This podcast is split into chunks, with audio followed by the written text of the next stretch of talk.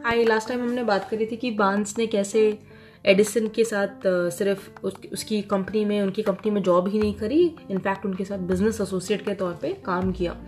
तो ये एक नॉर्मल इंसान के हिसाब से काफ़ी बड़ी अचीवमेंट थी फॉर बार्न्स की। उन्होंने अपना डिटर्मिनेशन दिखाया, अपनी डिज़ायर इतनी स्ट्रांग रखी कि 5 साल के बाद उन्हें वो अपॉर्चुनिटी मिली, वो कॉन्ट्रैक्ट मिल गया जिससे वो एडिसन की मशीन जो है पूरे नेशन पे बेच पाए और काफ़ी डॉलर्स कमा पाए। तो बेसिकली देखा ही जाए, अगर बार्न्स के मन में कहीं पर भी शक होता अपनी डिज़ायर को लेकर के कहीं भी डाउट करते या कहीं पर भी ढीले पड़ते, तो शायद आज वो अचीव नहीं कर पाते या उस टाइम पे मिलियनर नहीं बन पाते। तो उन्होंने डेफिनेटली अपनी डिज़ायर पे फोकस किया, अपनी सारी एनर्जी अपनी डिज़ायर के पीछे लगा दी।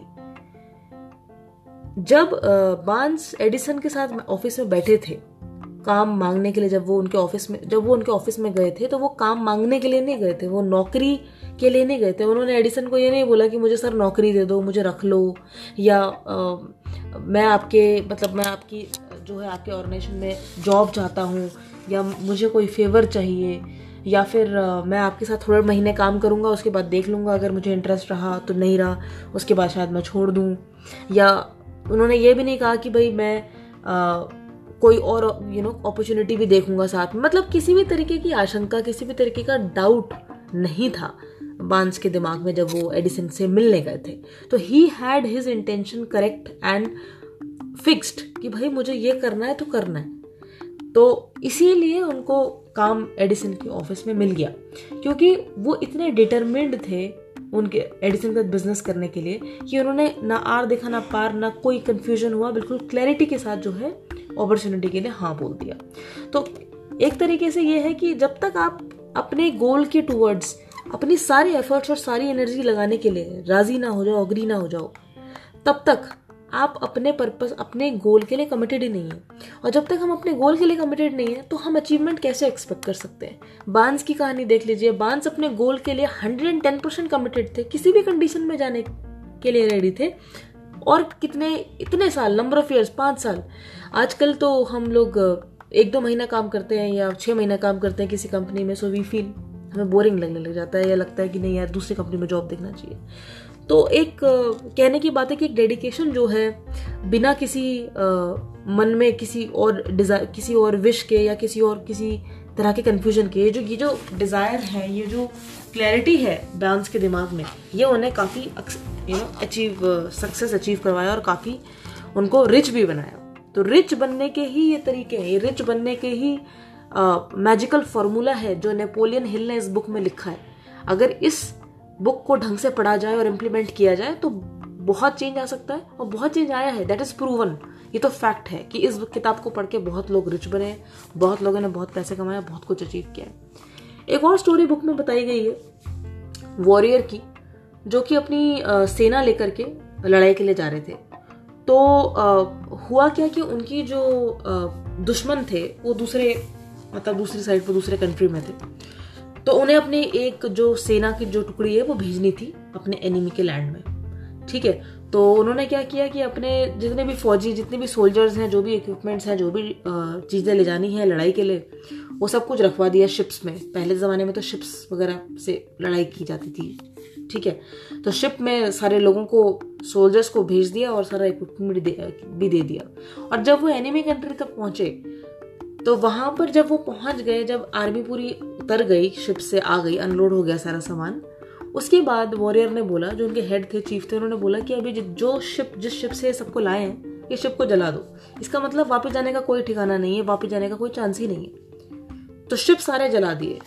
जब वो सारे शिप्स जला दिए, उसके बाद उन्होंने अपनी आर्मी के लोगों से फाइनल मैसेज बोला, देखो सामने तुम देख सकते हो कि जिस शिप में तुम आए थे यहाँ लड़ने के लिए, लड़ाई करने के लिए, वो शिप तो जल चुके हैं, तो वापस जाने का तो अब कोई जो है अपॉर्चुनिटी है नहीं। तो अब कोई ऑप्शन नहीं है, कोई चॉइस नहीं है, या तो यहाँ पे लड़ाई में जीत जाओ, या फिर पेरिश हो जाओ, या फिर ख़त्म हो जाओ। तो जब तक हम उस लेवल तक अपने आप को नहीं पुश करते, तब तक अचीवमेंट नहीं हाथ में आती। जब तक बैकअप रखते, लोग कहते हैं ना बैकअप रखो हर चीज़ का, ये वाली नौकरी कर लो, फिर ये वाला बैकअप रख लो, ये काम कर लो, पीछे से बैकअप बनाना ठीक है, लेकिन बैकअप हमेशा आपकी बेनिफिट नहीं करेगा। बैकअप आपको सक्सेस की तरफ नहीं ले जाता, बैकअप तो आपको जो रिस्क है वो रिड्यूस करता है, और रिस्क रिड्यूस होगा तो सक्सेस कहाँ से आएगी।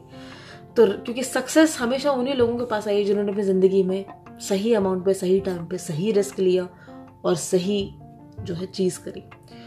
तो जब उन सोल्जर्स को ये पता चला कि अब हमारे पास कोई रास्ता नहीं है पीछे जाने का, तो उन्होंने इतने डिटर्मिनेशन के साथ लड़ाई करी और वो फाइनली वो सोल्जर्स जो है वो लड़ाई जीत गए। तो ये पावर होती है हमारी डिटर्मिनेशन की, ये पावर होती है बर्निंग डिजायर टू विन, ये पावर होती है लैक ऑफ बैकअप या पीछे मुड़ने के सारे चांसेस, सारे दरवाजे बंद कर देने चाहिए जब आप सक्सेस की तरफ जा रहे हो। क्योंकि जब आप गोल के पीछे अपनी सारी एनर्जी लगाओगे तभी आप सक्सेस, हम जो है सक्सेस पा पाएंगे, नहीं तो कहीं ना कहीं से हम लोग बहाने निकाल लेते हैं पीछे हटने के। तो ये एक बहुत इम्पोर्टेंट बात है। तो कैसे रिच कैसे बनना है, मेन बात तो है रिच कैसे बनना है, कैसे अमीर बने, कैसे पैसे जो है कमाने। सब लोग कहते हैं पैसे कमाने, हमें बहुत पैसा कमाना है या हमें बहुत अमीर होना है या रिच होना है। देखिए, नेपोलियन हिल ने अपनी किताब में ये साफ साफ बोला है कि उनके हिसाब से 6 रूल हैं जो करने ज़रूरी हैं अगर हमें रिच बनना है तो, जिनमें से सबसे पहला रूल ये है कि पहले तो ये डिसाइड करना है कि एग्जैक्टली कितना मनी हम डिज़ायर करते हैं, एक्चुअली में कितना मनी चाहिए। अगर आज मेरी सैलरी 50,000 है तो मुझे एग्जैक्टली कितनी सैलरी अपनी चाहिए जो मेरा गोल होगा, जो मुझे सेटिस्फाई करेगा, जो मुझे हैप्पी रखेगा, वो कौन सा अमाउंट है। तो एग्जैक्टली अमाउंट पता करना बहुत इंपॉर्टेंट है कि घर में अगर 1 लाख सैलरी आ रही है या 50,000 सैलरी आ रही है तो हम कितना चाहते हैं, हम इनकम कितनी चाहते हैं, एग्जैक्ट अमाउंट क्या है। ये नहीं कि बहुत सारा पैसा चाहिए, बहुत सारा मतलब कितना, तो वो स्पेसिफाई करना है पहले पॉइंट में कि मुझे इतना पैसा चाहिए, ना इससे ज़्यादा ना इससे कम। तो ये जो एक एग्जैक्टनेस आती है, इससे हम प्रिसाइज बनते हैं। तो एग्जैक्ट अमाउंट ऑफ मनी पता लगाइए कि आपको एग्जैक्टली कितना पैसा चाहिए जो कि आपके गोल को अचीव करने के लिए इम्पोर्टेंट है। दूसरा रूल ये है कि अब जब मनी हमने पता लगा लिया कि भाई हमें इतना एक्स अमाउंट रुपीज़ में इतना कमाना है, एनुअली इतना कमाना है और मंथली इतना कमाना है, उसके बाद देखना है कि इतना पैसा कमाने के लिए रिटर्न में क्या देना पड़ेगा।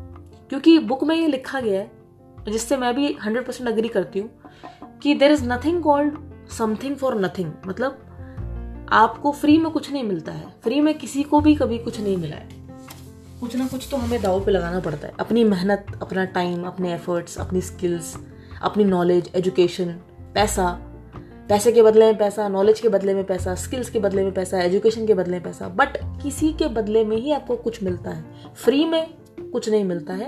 अगर आपको सक्सेस वाकई में पानी है, रिच होना है, पैसे कमाने, तो उसके लिए ये तैयार कर लेना है कि जितने पैसे मुझे एक्स नंबर ऑफ रुपीस कमाने हैं उसके बदले में मैं क्या दे सकती हूँ, मतलब उसके बदले में मैं कितना टाइम दे सकती हूँ, कितने एफर्ट लगा सकती हूँ, दिन रात कितनी मेहनत कर सकती हूँ, नंबर ऑफ आवर्स कितने दे सकता हूँ या दे सकती हूँ। ये डिसाइड करना इंपॉर्टेंट है कि रिटर्न में आप क्या देने के लिए तैयार हैं, क्या सेक्रीफाइस करने के लिए तैयार हैं, अपनी लाइफ, अपने नंबर ऑफ आवर्स, आपकी मेहनत, आपकी एनर्जी, चाहे डबल लगे ट्रिपल लगे। तो यही सैक्रिफाइस होता है जो बांस ने भी करके दिखाया, 5 साल तक जो मेहनत करी ऑफिस के अंदर। तीसरा रूल है कि डेट पता लगानी कि कब तक हमें इतना एक्स नंबर ऑफ मनी चाहिए ही चाहिए। सपोज इस साल 2019 में सोचें कि दिसंबर तक मेरे पास इतना अमाउंट मेरे बैंक बैलेंस में होना ही चाहिए या होना चाहिए, ये मेरा टारगेट है। या मैं ये सोचूं कि इस महीने मेरे बैंक बैलेंस मेरा जो है इतने, उसमें 50,000 होना चाहिए, 60,000 होना चाहिए, 1 लाख होना चाहिए।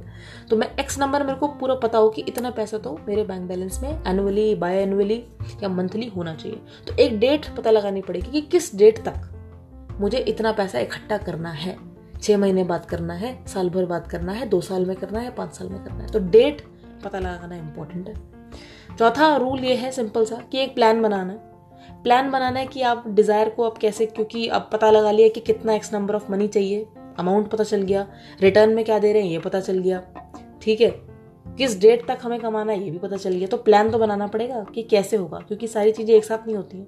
इस प्लान को एक्शन में लाने के लिए टाइम लगता है, तो एक्शन में लाना है बस इस प्लान को कि अब ये होगा कैसे। पाँचवा रूल ये है कि जो भी ये बातें हैं कि कितना पैसा कमाना है, कब तक कमाना है और रिटर्न में क्या देना है और प्लानिंग क्या होगी टोटल, इसको करने की एक्शन क्या लिए जाएंगे, ये सारी चीज़ें एक जगह लिखनी है। जब वो स्टेटमेंट आपने लिख ली, सुबह और शाम, सुबह उठने के बाद और रात में सोने से पहले इन स्टेटमेंट को पढ़ लेना है। तो मतलब दिन में 2 बार ये स्टेटमेंट्स पढ़ लेनी है। ये रूल है रिच बनने का, जो ट्राइड एंड टेस्टेड है, जिससे लोग रिच हुए हैं, तो ये करना है। छठा जो मैंने बताया वो यही है कि उनको रीड करना है स्टेटमेंट अलाउड। ठीक है, ये 6 स्टेप्स अगर किसी ने फॉलो कर लिए, सबसे पहला एग्जैक्ट अमाउंट ऑफ मनी, दूसरा क्या रिटर्न में दे सकते हो, तीसरा किस डेट तक पोजेस कर सकते हो, चौथा प्लान क्या होगा, किस तरह से एक्शन में बदलोगे, पांचवा आपने वो स्टेटमेंट लिख ली, और छठा आपने वो स्टेटमेंट बोली भी सुबह और शाम, हर दिन 2 बार अपने आप को याद दिला रहे हो कि मुझे इस डेट तक इतने पैसे चाहिए या कमाने। ये 6 चीजें हो जाता है।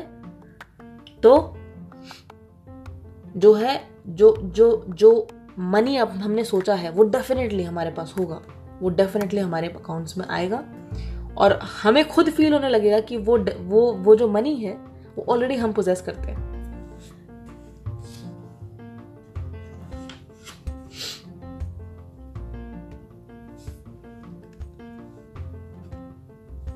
नेपोलियन हिल ने बहुत ब्यूटीफुली चीजों को एक्सप्लेन किया है। नेपोलियन हिल कहते हैं कि one must possess that burning desire to win, that definiteness of purpose का डेफिनेटनेस होना चाहिए, knowledge of what one wants, ज्ञान होना चाहिए कि हम क्या चाहते हैं, हमारी चाह क्या है, एग्जैक्टली चाह क्या है, बर्निंग डिजायर है हमारे अंदर वो पोजेस करने की नहीं।